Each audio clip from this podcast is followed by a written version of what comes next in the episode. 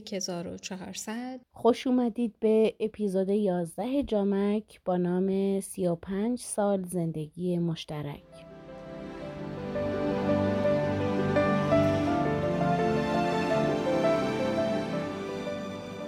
من ریرا جلیلیان.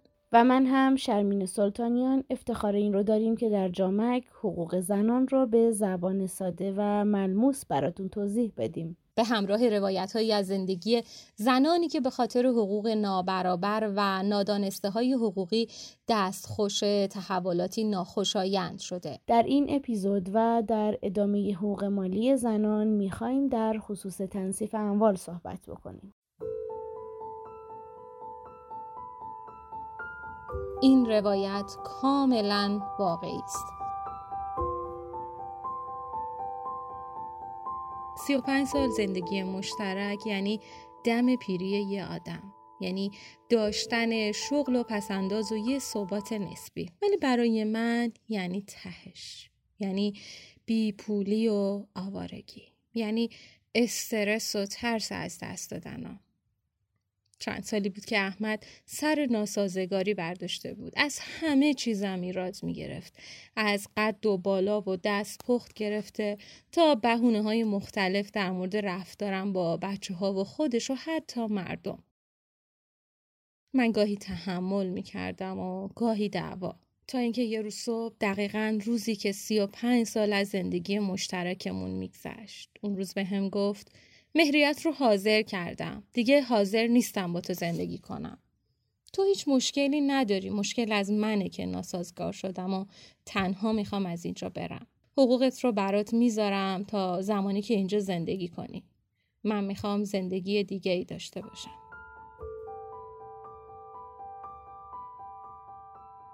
این چند جمله برای اون جمله های ساده ای بود که کارش رو را انداخت. اما برای من پر بود از رنج و سختی و بدبختی که پا به پاش کشیده بودم.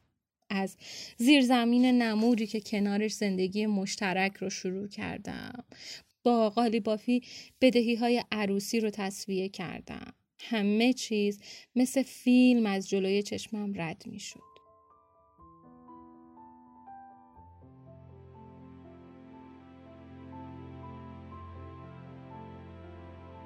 گوشواره هایی که هدیه مادرم برای پاگوشا بود و من اونا رو فروختم. تا چیزایی که برای زایمان نیاز داشتم رو تهیه کنم. علنگوی شکسته که برای اینکه هزینه تعویز اون رو ندم اون رو داخل برنجا گذاشتم تا بعدها برای خرید زمین ازش استفاده کنه. یا حلوای روغنی که انبار کرده بودم و یکی یکی می‌دادم که بفروشه و خرج روزانه ای که نداشتیم رو تهیه کنه. حتی قالبای پنیری که اندازه قوطی کبریت برش می‌دادم تا هفته یه قالب بیشتر مصرف نشه و اون دغدغه تهیه مواد غذایی رو نداشته باشه و بتونیم واما رو پرداخت کنیم. یا پوشیدن لباسای کهنه و قرضی و چادری شدن نه از سر اعتقاد بلکه از سر پارگی مانتو و نه خریدن 6 سال تمام. وقتی به خونه جدید اسباب کشی کردیم یه روز کل خونه جمع شد و چیده شد. وسایل چندانی نداشتیم. توی یه حال پنجاه متری فقط یه فرش دوازده متری وسطش انداختم و موکتای دست دوم رو دورش چیدم. سالها طول کشید که خونه به اون بزرگی رو پر کنم. حتی لباس شویی و جارو برقی رو توی خونه جدید بعد از اینکه چند سال مستقر شدیم خریدیم. بیرون از خونه شغلی نداشتم اما پا به پای احمد اومده بودم و بعد سی سال حرفاش برام خیلی سنگین بود. زمانی که دیگه باید دغدغه خونه و ماشین و درآمد نداشته باشم و بعد از یائسگی به فکر بازی با نواهام باشم به جاش باید خبر طلاق رو بشنوم و تنها لطف بزرگ زندگیم پرداخت مهریه ناچیزم باشه. مگه روزی که زندگی مشترک رو می‌خواستم شروع کنم به فکر مال و اموال بودم؟ مگه تصور می‌کردم اون همه قناعت و سختی و تنگ دستی عاقبتش بشه شنیدن تنهایی و طلاق و آوارگی توی پیری؟ بدتر این بود که وقتی ازش سهمم رو از زندگی مشترک خواستم جوابم این بود که پولی پرداخت نکردم که مدعیش باشم.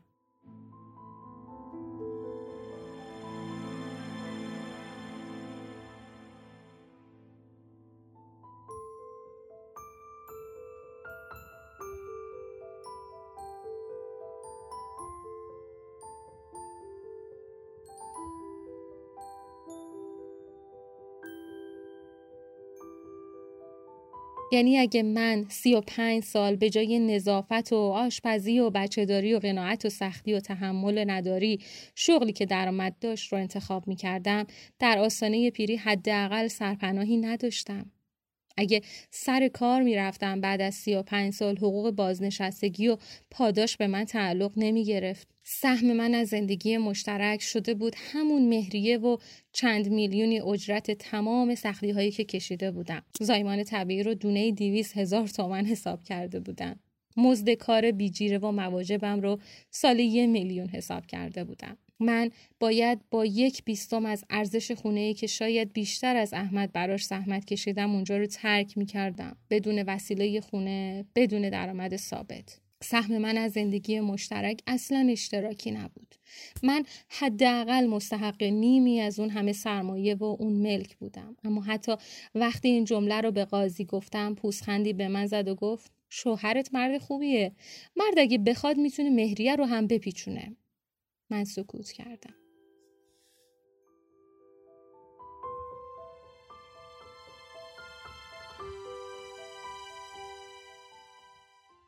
وسیله همو جمع کردم. همش یه چمدون هم نمی‌شد. وارد ترمینال شدم. دلالای ترمینال دورم کرده بودن. کجا میری خانوم؟ بلیت ارزون دارم.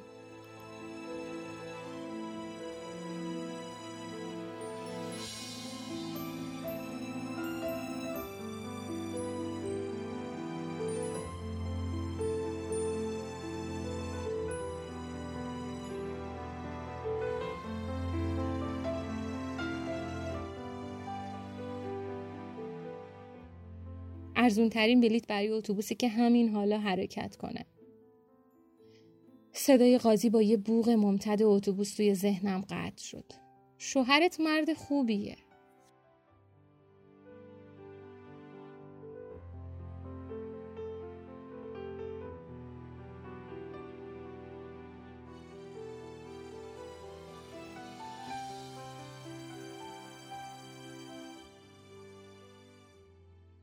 بیایید قبل از هر توضیح این شرط پیشفرز موجود در عقدنامه ها رو بخونیم. ضمن عقد ازدواج زوج شرط نموده که هرگاه طلاق به درخواست زوج نباشد و طبق تشخیص دادگاه تقاضای طلاق ناشی از تخلف زن از وظایف همسرداری یا سوء اخلاق و رفتار او نباشد زوج موظف است تا نصف دارایی موجود را که در ایام زناشویی با او به دست آورده یا معادل آن را طبق نظر دادگاه بلا عوض به زوجه منتقل نماید.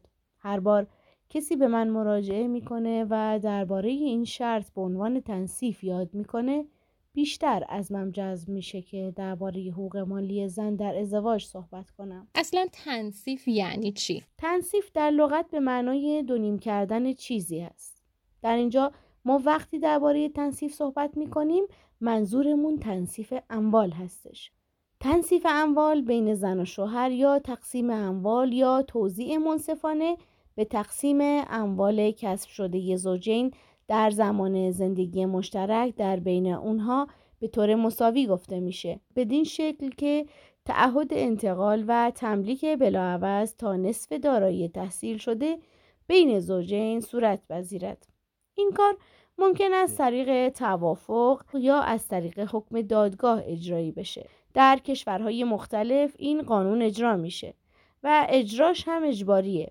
فرض میشه که هر زوجی از نظر مالی به طور مساوی در زندگی مشترک سهم دارن و در صورت اتمام رابطه زناشویی از طرق مختلف چه به درخواست زن چه به درخواست مرد قانون کلی اینه که هر دوی زن و شوهر سرمایه خالص خودشون رو به طور مساوی تقسیم کنن و فرقی نمی‌کنه چه کسی هزینه اون رو پرداخته یا به نام چه کسی بوده. اما در شروط ازدواج از پیش چاپ شده جمهوری اسلامی ایران شرط تقسیم اموال فقط به مرد تعلق می‌گیره که باید طبق شرایط خاصی دارایی خودش رو نصف کنه و این قانون شامل نصف کردن اموال زن نمیشه. همانطور که می‌دونید حق طلاق مختص مرده. و به طور مطلق در اختیارش هست به منظور جلوگیری از ضرر مالی زنها در ازدواج زمانی که مرد بدون دلیل همسرش را بخواد طلاق بده در صورتی که این شرط رو امضا کرده باشه و زن هم همیشه تمکین کرده باشه با تشخیص دادگاه تا نصف اموال به دست آمده در زندگی مشترک رو به زن تملیک می‌کنه. خب می‌دونید خود این شرط که مرد می‌تونه امضاش کنه یا نکنه چقدر مشروطه اول طلاق باید به درخواست مرد باشه. دوم زن مطیع باشه. سوم مرد اموالی داشته باشه که به اسم خودش باشه. چهارم دادگاه لیاقت زن رو تشخیص بده. پنجم می‌تونه یک هزارم اموال باشه یا یک چهارم یا نهایتا نصف اموال. راه های فرار از اجرای این شرط فراوانه و اینکه اصلا این شرط تنصیف نیست. زن در ازدواج در حقوق ما در حوزه حقوق مالی فقط مالک مهریه و نفقه است. اگر خودش اموالی به دست بیاره مال خودشه و از اموالی که توسط مرد برای زندگی مشترک کسب میشه سهمی نداره. پس اگر زنی شاغل نباشه و نتونه خودش اموال داشته باشه فقط می‌تونه به مهریه برای آیندهش اکتفا کنه. اگر زن و شوهر می‌خوان در اموالی که در زندگی مشترک به دست میان سهیم باشن باید در ضمن عقد ازدواج یا حتی بعد از اون توافق نامه بین خودشون داشته باشن و اونا به ثبت برسونن. مبنی بر اینکه تمام اموال به دست آمده در دوران زناشویی به طور مساوی بین اونها تقسیم میشه. این نوع از توافق طبق ماده ده قانون مدنی در قالب اقرارنامه در دفاتر اسناد رسمی قابل ثبت هست. و قانونگذار در راستای احترام به توافقات بدون مخالفت با قانون اونو به رسمیت می‌شناسه. این توافق می‌تونه محدود به بعد از طلاق باشه یا حتی می‌تونه توافق بشه در حین زندگی مشترک اجرا بشه. به این ترتیب با ارسال یک اظهارنامه میشه شروع کرد. این اظهارنامه به طرف دیگه ارسال میشه و اجرای شرط را از اون می‌خواد و براش مهلت هم می‌تونه تعیین کنه. بعدش میشه به دادگاه صالح دادخواست داد و تقاضای تقسیم بر اساس توافق نامه کرد و پروسه تقسیم شروع بشه. روش دیگه اینه که این توافق در قالب شرکت مدنی باشه. یعنی قرارداد ازدواج رو مثل تشکیل یک شرکت مدنی قلم داد کرد و امور مالی اون رو در این قالب بیاریم. پس با انحلال این شرکت اموال باید بین اعضا که اینجا زن و شوهر هستند تقسیم بشه. اجرای کردن این شرط از طریق دادگاه کمی سخته اما غیر ممکن نیست. با مراجعه به دادگاه و ارائه درخواست برای الزام به اجرای شرط پروسه دادگاه شروع میشه و در نهایت با استعلامات مختلف و نظریه کارشناسی و چیزای دیگه بعد از شناسایی اموال درباره نحوه تقسیم اون تصمیم گیری خواهد شد.